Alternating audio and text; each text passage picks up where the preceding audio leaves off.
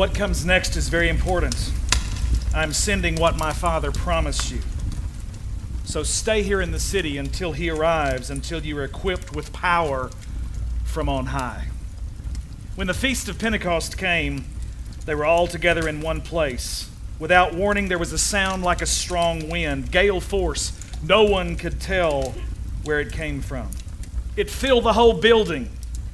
Then, like wildfire, the Holy Spirit spread through their ranks, and they started speaking in a number of different languages as the Spirit prompted them. Bow your heads with me. Spirit of the living God, we just come before you this morning. We ask you as we gather in this place today, thank you for your presence. Thank you that you're here, that you've touched hearts, that you've refreshed us, that you've strengthened us. You made us aware of your unending love and your amazing grace, that you are the rock of our lives. You're the fortress. The name of the Lord is a strong tower. The righteous run into it and they're saved. And we thank you. Thank you for your presence. Thank you for the Holy Spirit of God, for the equipping power and the presence of Jesus Christ Himself. I just acknowledge before you and before this people that I can't do anything apart from you, but I ask you today, you who are able to do all things, Lord, that you would move and speak through me today, that you would open the ears of every listener, you would open the hearts and the eyes so that we could see and perceive and understand, Lord, the amazing life to which you've called us. Lord, you've called us out of spiritual mediocrity. You've called us out of darkness and into your marvelous light, that we should show forth the praises of Him. We give you praise. We honor you. Come today and just, like a fresh breeze, blow through us and then leave the fire that burns in us in Jesus' name. All of God's people said. Welcome to victory. How many of you love the Lord? Say amen. amen. What a blessing it is to be in the house of God today. I'm so excited to, to bring to you the second installment in the series, Elemental. It was a blast last night being able to pray the opening prayer at the Riverside Rumble uh, with all the MMA. If any of you ever guys you watch UFC, uh, on uh, Spike or any of those channels on cable, you see the, the, the, the, the kind of intensity. Some guys last night, I'm telling you, they, one young man that I've known since he was about 14, 15, played ball with my son, fought in one of the fights, and he didn't open up a can, he opened up a barrel on one of these boys.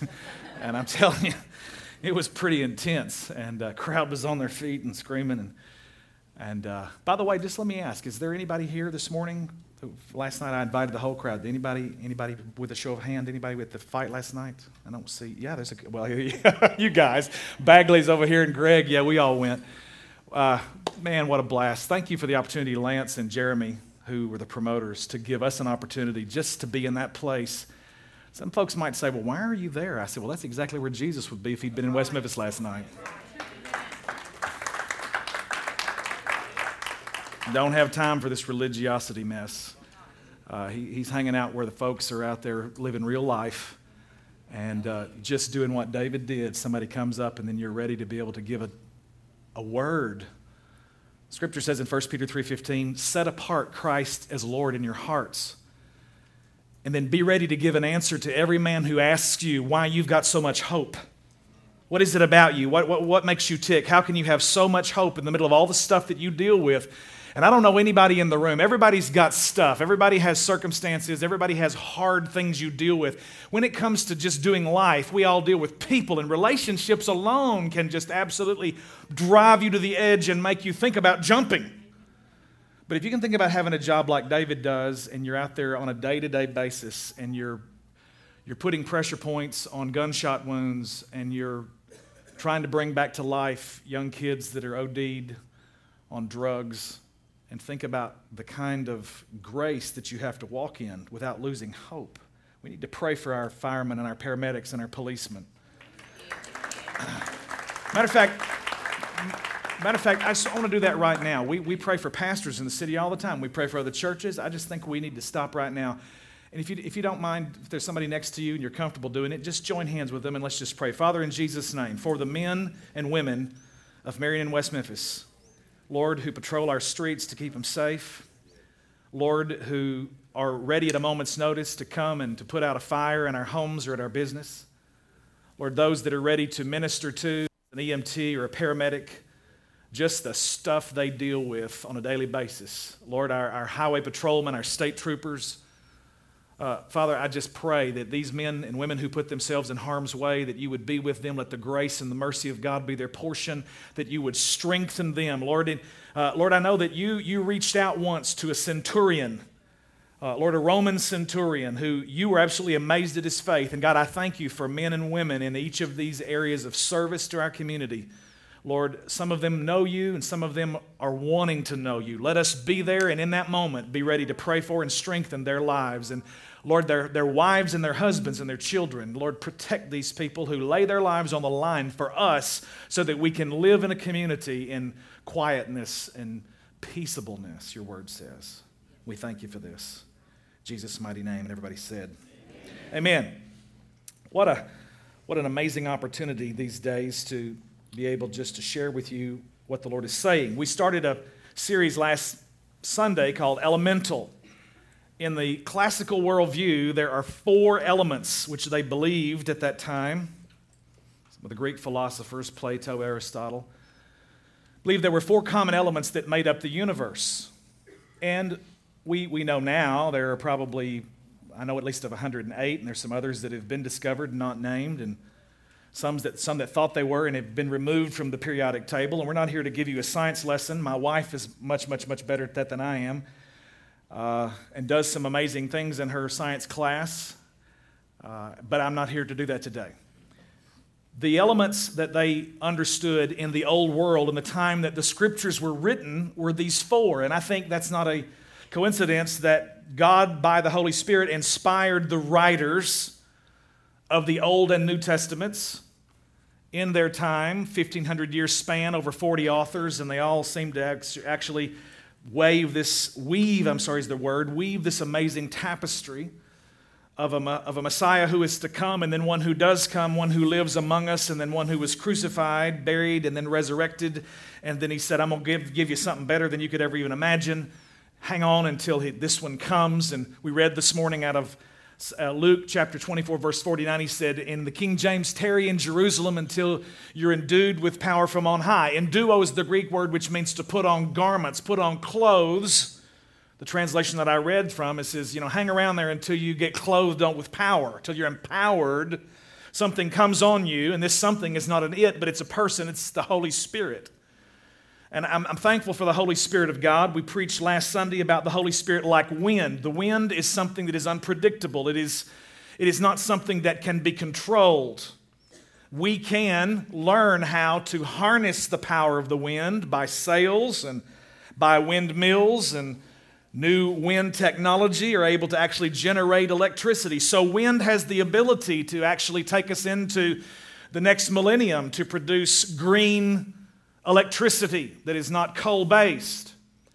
I'm not here to talk about environmentalism this morning, but it's just all these things that really link together. The wind of the Holy Spirit wants to lead us in an adventure.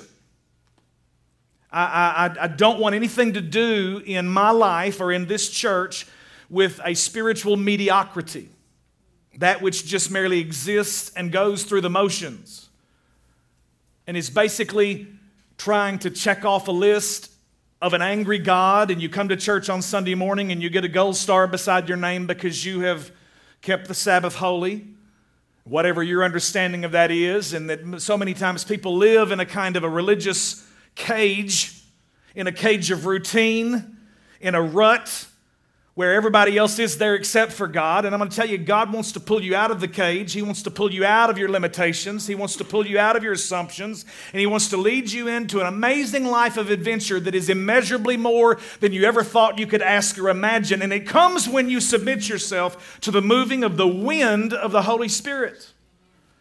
John 3, verse 8, the Bible says, The wind blows and you don't know where it comes from or where it goes. It blows where it wishes you don't know the sound thereof, the, the King James says. He said, So is everyone who is born of the Spirit of God. So we're born when God, Ruach, when the Greek word is pneuma, it's, it's, it's the air of God, the wind of God, the Spirit of God is blown through us, and we're born into the kingdom of God.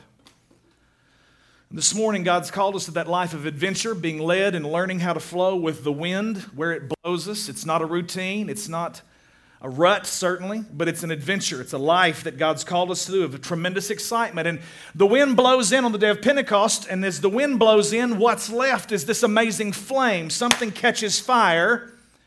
Scripture says in the King James, tongues of fire set down upon each of them, and they beheld the glory of God. I believe it was the Shekinah. I believe it was the presence of the glory of God sitting down 50 days after the resurrection. Pentecost means 50. Penta 5 for 50. Pentecost is 50 days after the resurrection, and God comes to fulfill in his church, which he's going to birth in one day. When Isaiah prophesied, a nation shall be born in one day, I do not believe that that's national Israel. It took decades of backroom bargaining and, and manipulating laws on an international basis for Palestine or Palestine to become the nation of Israel and a homeland for Jews that wish to return. That's not what God was talking about because it took decades. I believe the nation that was born in a day was the nation that was born on the day of Pentecost, and that's the holy nation, the church. You're a royal priesthood, a peculiar people, a generation. The Bible says that you should show forth the praises of him who has called you out of darkness and into his what? Marvelous light. So this morning, as we look, we've sensed the wind of God blowing through us. He, he births us into the kingdom and then he begins to blow through us and fill us on the day of Pentecost. That is not just something that was for 2,000 years ago. That's not just something that was for the early church.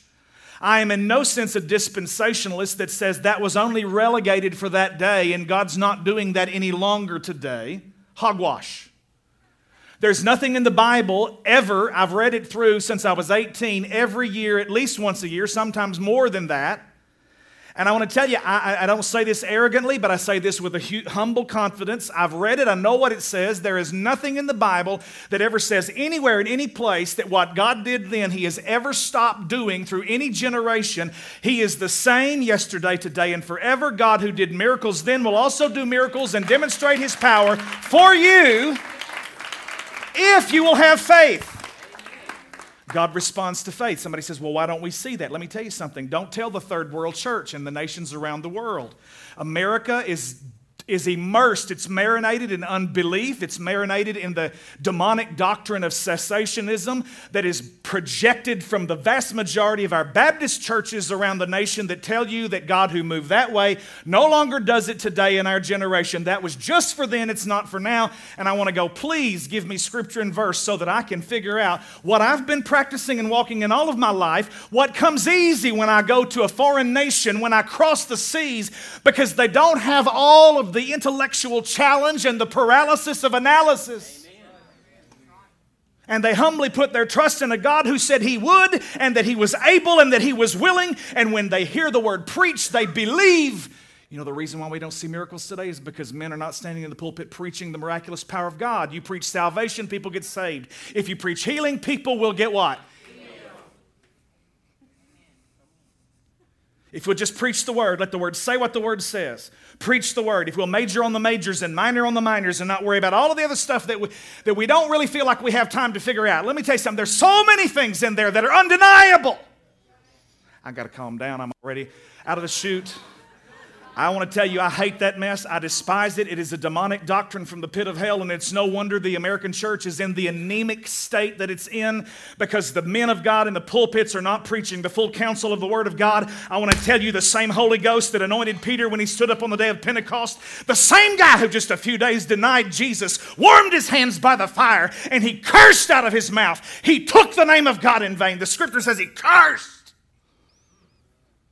Jesus came back and he asked him three times, one for every time Peter denied him, Do you love me? Why? Because God was restoring to him the confidence in the walk with him as a relationship with a Savior, with a Lord, because God knew what was going to happen in just a few weeks when Pentecost fell, when Holy Ghost came. I unashamedly tell you this morning, and let me just say this you know what makes the services different here? It's not just cool music, it's not nice lights, it's not just the people who've got a little bit of excitement. It's called the Holy Ghost. Presence of the Holy Spirit is in this place. That's what makes it different. I am not ashamed of it. I will unabashedly at the same time, I will tell you, and you know what? You may get upset with me. You may have been hanging around for a while and you go, oh, he's just getting a little bit too over the edge. Well, come on, honey, I'm going to push you over and teach you how to fly because God wants to get you full of the Holy Ghost. The one thing that I want to bring to you in this message this morning, everybody say the one thing. One thing is this everybody say, the Holy Spirit is the power producer. One more time, say it with me. The Holy Spirit is the power producer. Last time, here we go. The Holy Spirit is the power producer. Three things that I want to emphasize this one point message. The Holy Spirit is the power producer. Number one, it's this there is a distinction between being born of the Spirit and being baptized in the Holy Spirit. There is a difference between being born of the Spirit and being baptized in the Holy Spirit. There's a distinction between being born into my natural family and then being equipped to become a productive son in the house. I have to go to school, I have to learn, I have to be empowered, I have to be equipped. The Holy Spirit and the attendant gifts and the devotional tongue that I speak in, praying in, the, in a prayer language that God has given me, the Bible says that man does not understand. I speak mysteries when I pray in the Spirit. 1 Corinthians 14, the Apostle Paul says, Forget, Forbid not speaking in tongues. Jude, verse 21, says, Building yourselves up in your most holy faith, praying in the Holy Spirit. It literally is a power producing act when I begin to pray in the, the prayer language that God has given me. And I'm telling you, it will absolutely revolutionize your life because the scripture says in Romans 8, when I don't know how to pray as I ought, then the Holy Spirit will pray according to the will of God through me. The Bible says, with groanings and utterings which cannot be understood. Uh, it's in the Bible. It amazes me sometimes how people who can't give me three verses on tithing in the New Testament will defend that tooth and nail when I've got more than three chapters on the baptism of the Holy Ghost in the Bible, in the New Testament, but yet want to fight with me and tell me, oh, no, no, no, that's not for today. I'm going to let that just kind of scoot around the room a little bit. Isn't it amazing how we're willing to take up the sword and fight over all these various different issues? I'll say that to you again. You can't give me three verses in the New Testament about tithing. But I can give you more than three chapters about life in the Spirit, about being filled with the Holy Spirit, about moving and working and walking in the power of God, about trusting God by the laying on of hands and seeing God move miraculously and heal. Don't tell me God doesn't do that. Tell the little blind girl that by the favor of God, I had the privilege and the honor of laying hands on her. She was five years old when I was 25 years old and went to Indonesia for a month in the stadium of Jakarta the main stadium of Jakarta, 100,000 people attending the conference every night, and we prayed for the sick, and every night we saw miracles happen right in front of us. All over the world.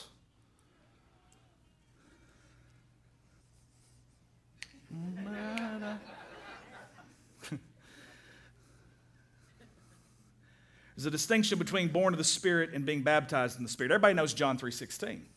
Say it with me. For God so loved the world that he gave his only begotten Son, that whoever believes in him should not perish, but have everlasting life. 316 of John is about being born again. But I doubt, I doubt anybody in here can quote Luke 3:16 for me. Now, do you think John 3:16 is any more important than Luke 3:16? I've never seen a guy at a hockey game hold up Luke 3:16. Never been a guy at the Olympics shouting Luke 3.16. It's all John 3.16. You know what? That's the entrance. That's the front door. But I'm just asking you, come on in the house because God's got a whole bunch of stuff in the house he wants you to get a hold of.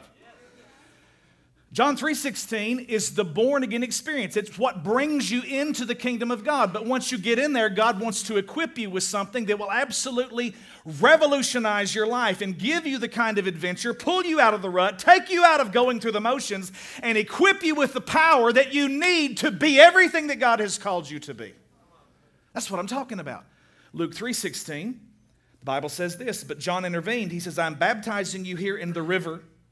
The main character in this drama is, he says, the main character, do we have this on the board? Do we have the scriptures?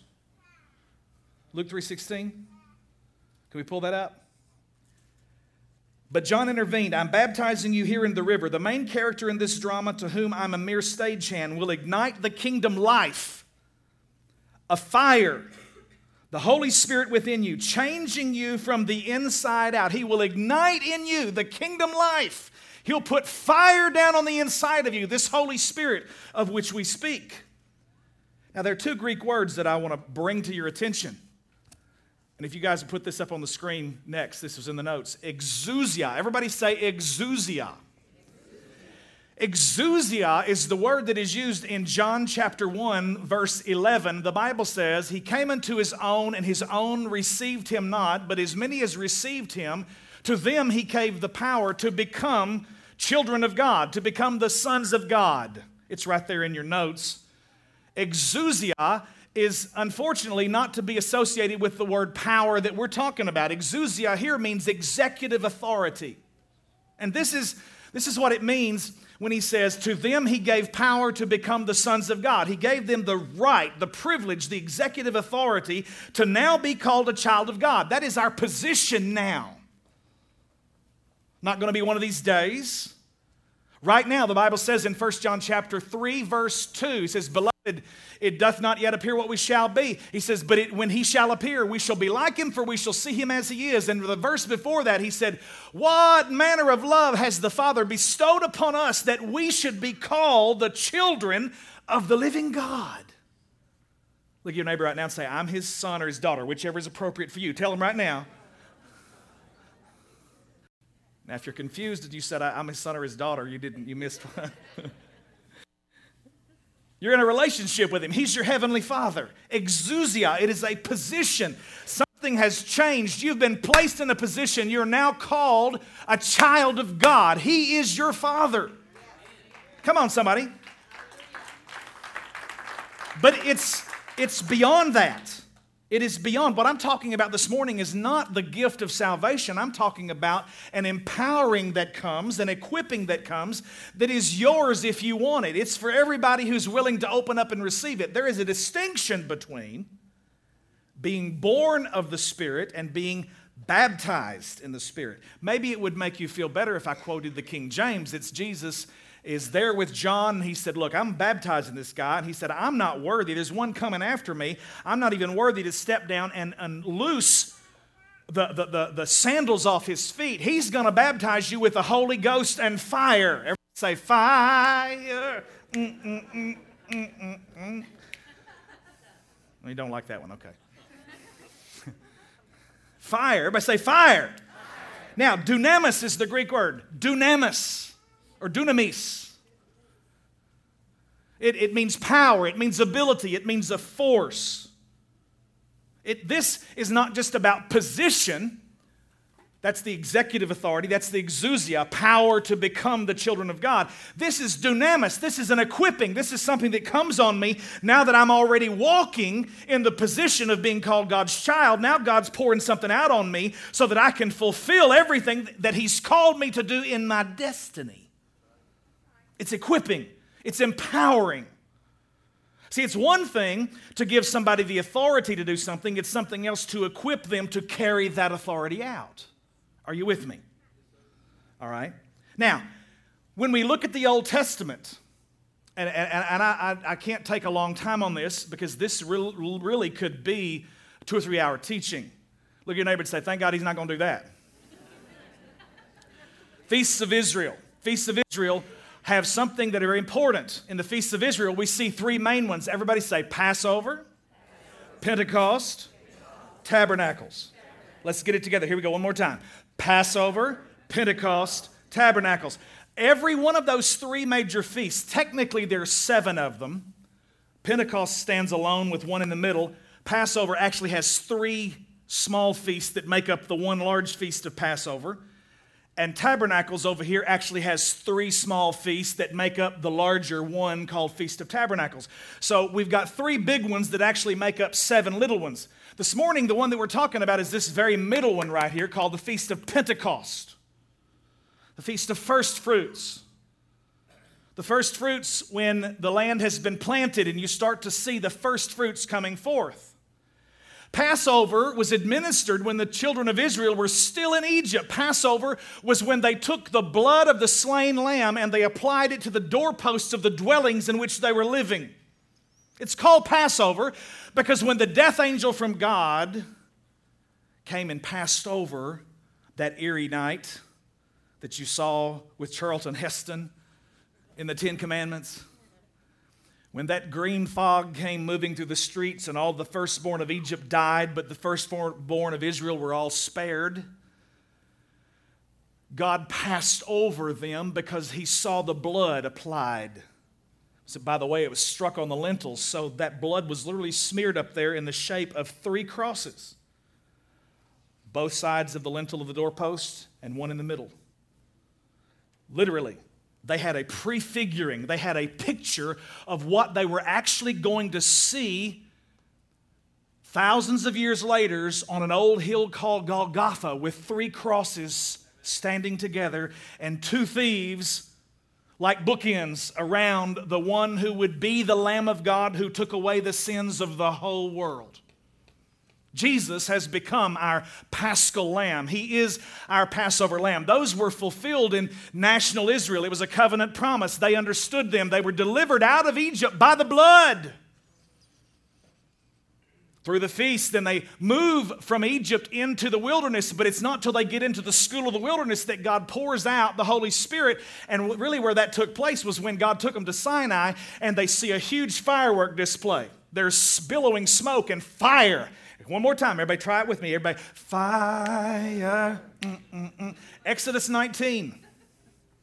In the wilderness, God gives Pentecost. Pentecost is where Moses came down from the mountain and he brought the law written on tablets. Now, let me tell you, this is not just something that happened for national Israel, for natural Israel, but now how it's fulfilled in the church is that when God gives the Holy Spirit, He takes that law and doesn't write it on granite tables anymore, but He writes it on the fleshly tables of your heart. Come on, somebody. Mm. Every one of these feasts has to be a fulfillment in the national covenant people of Israel.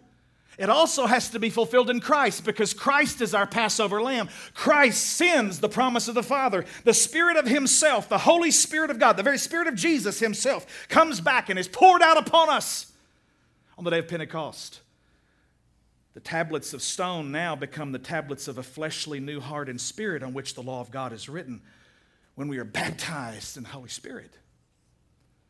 And I'm not even going to take time to move into tabernacles because that's another Gosh, that's a series in itself. But there is a fulfillment. We have to realize that every one of these is fulfilled in national, natural Israel. Every one of them finds its fulfillment in Christ, the Passover lamb, Christ, the baptizer, and the Holy Spirit, who sends the promise of the Father. This is, we must also have a personal, individual application in the life of the believer. I have to embrace my Passover lamb and apply the blood to the doorposts of my individual heart. Otherwise, I'm not saved. I have to move beyond that into the next feast and I have to cry out to God and I say, God, baptize me, fill me. Now, let me just say this. Uh, I, on this end, I will uh, concur with my Baptist brothers and sisters. You need to be filled with the Holy Ghost every day. You need to get a fresh filling. We need to ask him all the time. Scripture says in Ephesians 5:17, "Don't be drunk with wine wherein is excess, but be filled with the Spirit of God." Let me tell you something. All of the stuff of the world, whether it's lust or drugs or sex or, or, or, or, money or materialism or all of these different kinds of things that we try to throw ourselves into, we get drunk on all the stuff of the world wherein is excess but it will never satisfy you like being filled with the Spirit of God that permeates every fiber of your being and all of your life. That's the only thing that will satisfy you. Come on.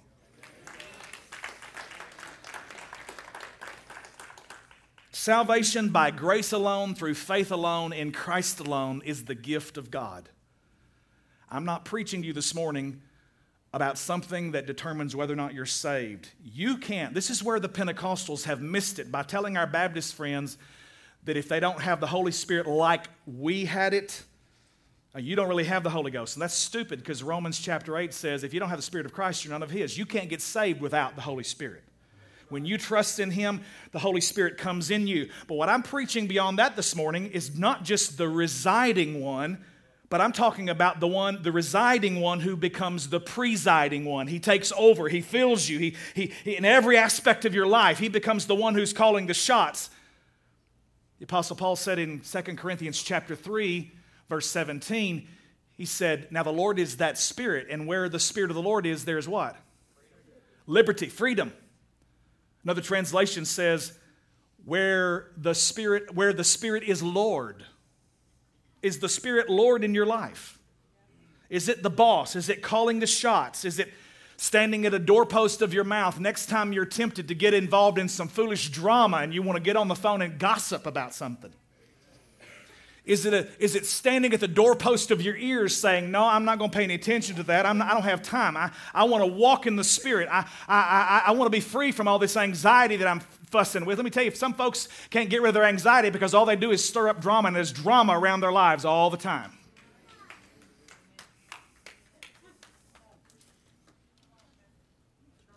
You make a choice. Is the Spirit Lord? Holy Ghost riding in the car with you. You're on the phone.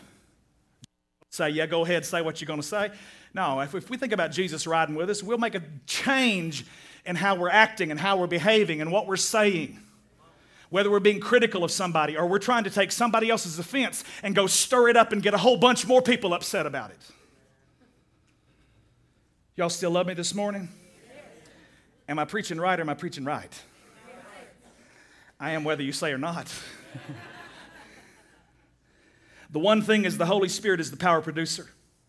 Holy Spirit is the power producer. Number two, He gives us the power to be a witness. Everybody say power to be a witness.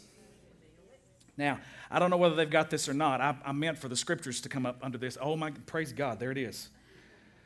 Listen, Acts chapter 1, verse 8. What you'll get is the Holy Spirit. I'm going to use this one they have. But you will receive power when the Holy Spirit comes on you, and you will be my witnesses in Jerusalem and in all Judea and Samaria and to the ends of the earth. What will you receive when the Holy Spirit comes on you? Everybody say power. Fire means power. So when the Holy Spirit comes on he says you're going to get some dunamis. We get some English words from it. It's dynamite, something that explodes and moves walls and has a destructive power, if that's what you, it'll tear down strongholds. It'll remove the effects of the enemy. It will destroy and blow up. It will annihilate all of the tactics of the enemy because no weapon that is formed against you can ever prosper. It'll blow them up. But it's not just something that it destroys with a one time show of power. But another word, dunamis, is the word dynamo. It is a power producing kind of machine. A dynamo generates power. The Spirit of God on the inside of you is there to empower you, to equip you, to walk in the executive authority that He's called you, positioned as a believer, so that you can walk in the possessions of His promises. Did you hear what I just said? You will receive power when the Holy Spirit comes on you. Listen as I read from the message. It says, What you'll get is the Holy Spirit. When the Holy Spirit comes on you, you will be able. Everybody say, You'll be able. Remember what dunamis means? It means power, ability, force. You will be able to be my witnesses in Jerusalem, all over Judea and Samaria, even to the ends of the world, he says. He says, Guys, you can be witnesses. Now, I want to say to you right now this doesn't have anything to do with going on visitation and doing, going, witnessing. You know, you can, you can learn a approach. You can learn three points or five points or 10 points or however many, and you can learn how. And it's a wonderful thing. I believe in evangelism, but I believe we have so boiled this down and we've made this passage be about going and witnessing when it's much, much bigger than that. There's a difference in going witnessing and living a life that is being a witness. This, this is a legal term. The witness here literally means you are called to get on a witness stand in a courtroom, and as a witness, you make an oath and you attest to a fact. You attest to something. You bring evidence to bear. You say, This is my testimony. A witness is someone who declares by what God has done in their life that Jesus Christ is alive. They are serving a living, resurrected Christ. And because of that resurrected Christ that is on the, alive on the inside of them, they are then a witness to the world. We, we attest to the fact that Jesus is not still in the ground, that He's alive, that He has filled me, He has imbibed me, and, and, and filled me with the presence and the power of His Holy Spirit. Are you with me? When we realize that, we begin to see the power of our own personal testimony. I just want to tell you, you don't have to know theology to be able to tell somebody else about how amazing God is. All you need to be able to do is just say, I once was, fill in the blank, but now I'm, fill in the blank. The amazing testimony that God gave through, through David this morning and how he was able to touch and plant a seed in a man's heart. Let me tell you something, man. I was where you were. I was right, a year ago, I was where you are right now. I was an alcoholic and I gave my heart to Jesus and he set me free and he's changed my life. And let me tell you, come on.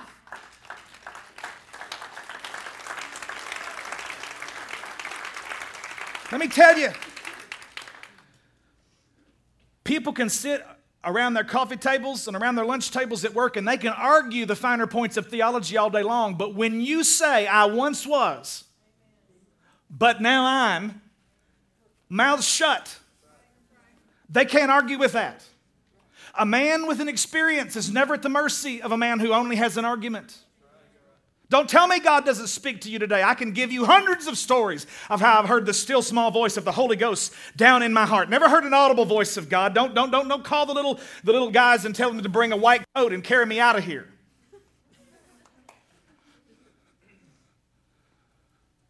I, I, I, just, I, just, I just want to ask you this, though. How is it that we can believe in so many other things and we can believe that God who loves us gave himself for us and beyond that, we can believe everything we hear on the news, and yet we begin to question that God would be so personal that He would speak to us. We start characterizing that as being crazy.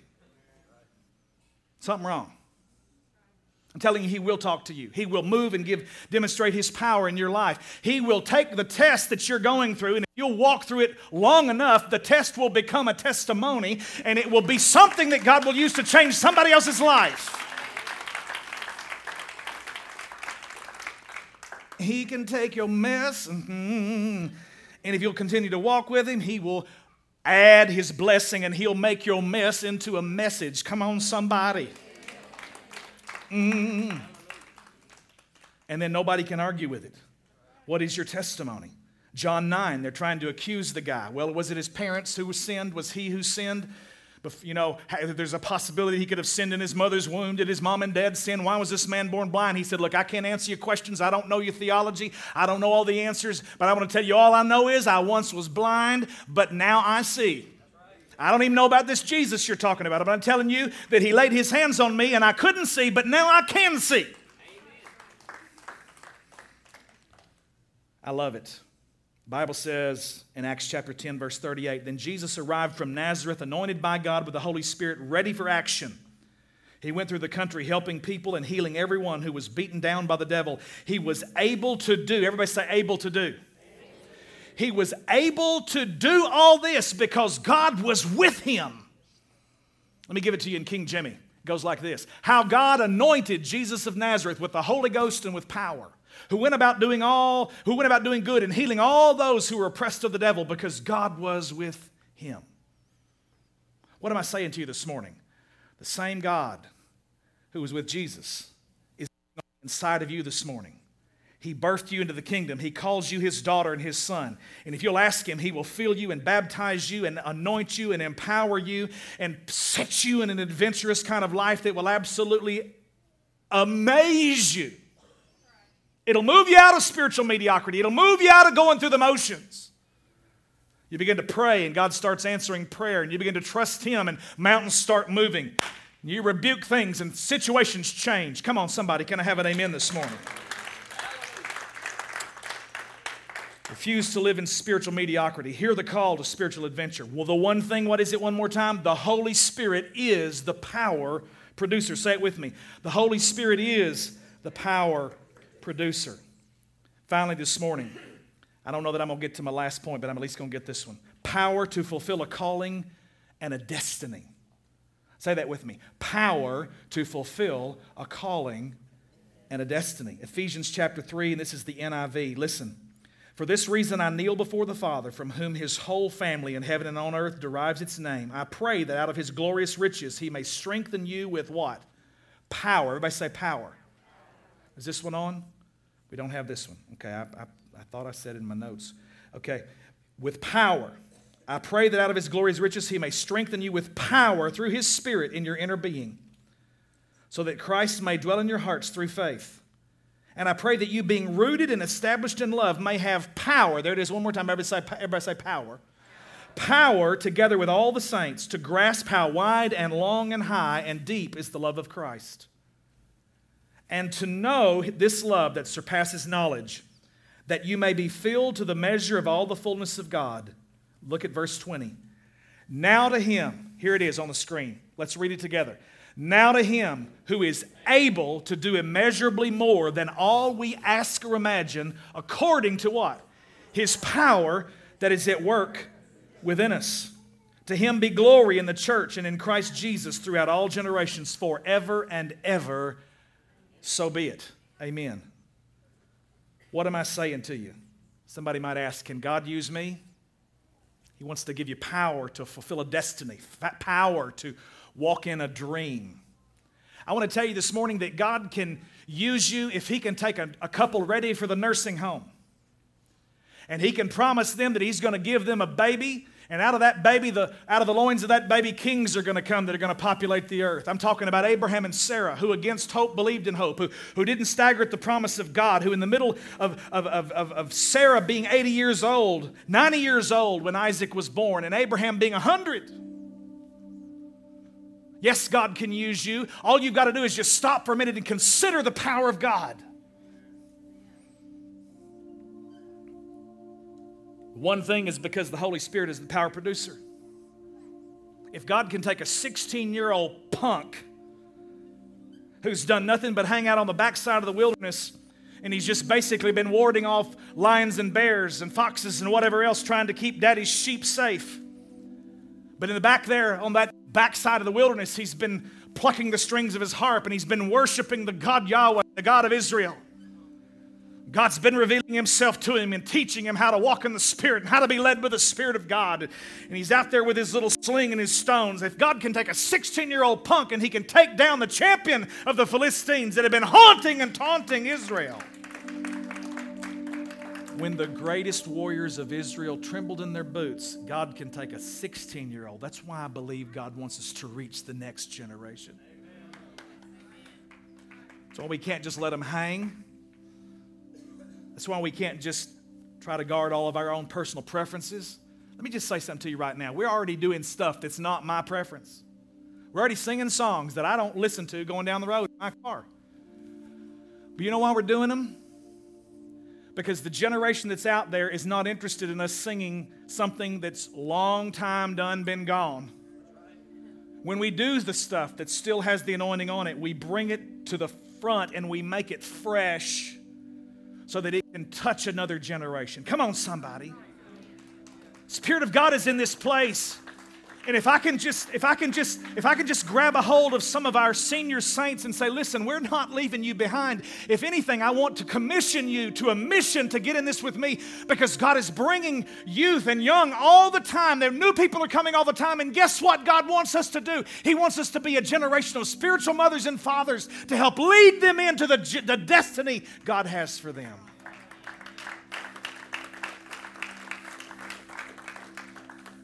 If God could take a young Jewish girl and sit her on the throne in a pagan kingdom, He can make her rule beside a pagan king. Her name was Esther. Imagine. Everybody look at say imagine. Imagine what he can do on your job to increase your influence. Some of you need to ask God for promotion. You may be running the place if you just trust him. Did he just say what I thought he said? Yes, he sure did. Some of you need to dream about the possibility of not just running it, but owning it. Oh, you really are crazy now, preacher. If God can make a woman a judge in Israel, when the men run home afraid and Deborah stands up and she says, Give me the sword, God's going to put Sisera into the hands of a woman.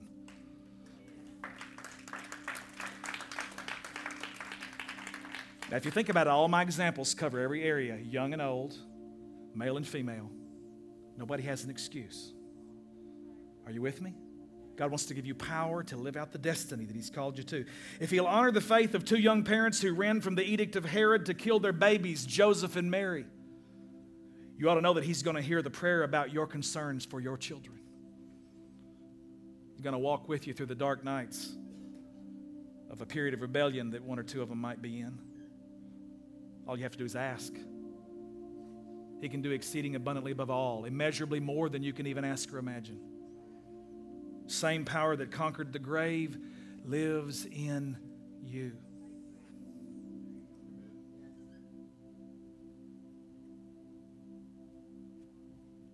The same power that conquered the grave lives in you.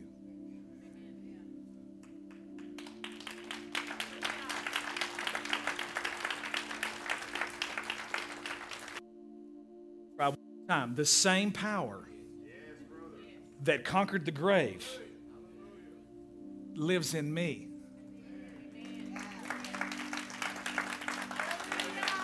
Come on. Come on, it's starting to catch right now. I, I, I, want you to, I want you to make this declaration of faith right now. Come on, somebody. The same power that conquered the grave lives in me. One more time, everybody. The same power that conquered the grave lives in me. Come on, give you God praise this morning.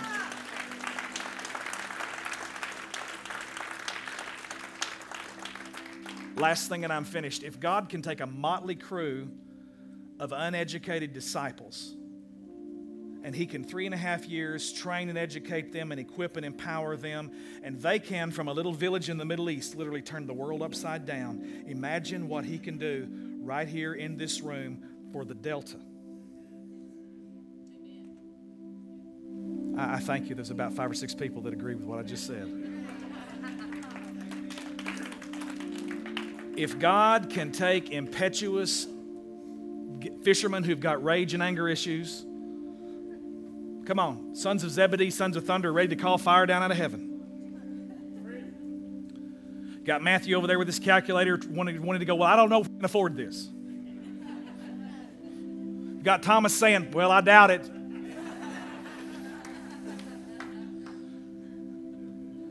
You go through all the disciples, just just ordinary people just dealing with stuff just like you have today. Those guys, there was not anything significant or special about them other than the fact that in the book of Acts it says, These men are unschooled, ordinary men, but we perceive that they have been with Jesus. You know what'll change your life? You know what'll change your marriage? You know what'll put your life back together? Is just do that last part. Be with Jesus. Well, I'm already his child. I'm born in the Spirit. Well, you know what? You need to just get filled with the Spirit. Guard your heart, guard your mouth. Out of the abundance of the heart, the mouth speaks. That's a great indicator where somebody is right there. Just listen. Guard it. One of the greatest acts of worship is to maintain a good attitude in a bad situation. Help us, Jesus, all to worship. Father, we bow our hearts before you right now. I know I didn't have time to get to the nine power tools, but we'll get to that. Nine power tools of the Holy Spirit. He equips us. Spirit of God, I thank you that there are people in this room this morning that they've had their appetite whetted for something more, tired of living in mediocrity, tired of living in a rut, in a, in a spiritual routine, just going through the religious motions. God, I thank you that the last several months you've been breaking our church out of that. Lord, we were in maintenance mode for so long. And God, it took making every one of us uncomfortable a little bit so that we'd begin to cry out to you. And Lord, I just thank you for hearts in this room, Lord, who in the middle of all of that, they just they kept their heart right. Because Lord, we're beginning to see fruit now. I just ask you, Lord, as every one of us in this room lifts our hands right now and we just say, Come, Holy Spirit, fill me. All the believers in this room, come, Holy Spirit, fill me. We cry out to you right now, oh God. We ask you for a fresh baptism of fire and the Holy Spirit. Lord, that you would give us boldness, love like we've never had before, to love the people of the Delta. Lord, to love each other. To love you first with all of our heart, soul, mind, and strength, to love each other, and then to love everybody else out here around us. Come, Holy Spirit, fill us. We cry out to you. Let the fire of God burn in our hearts. Jesus' name. With every head bowed, every eye closed, I just want to ask you right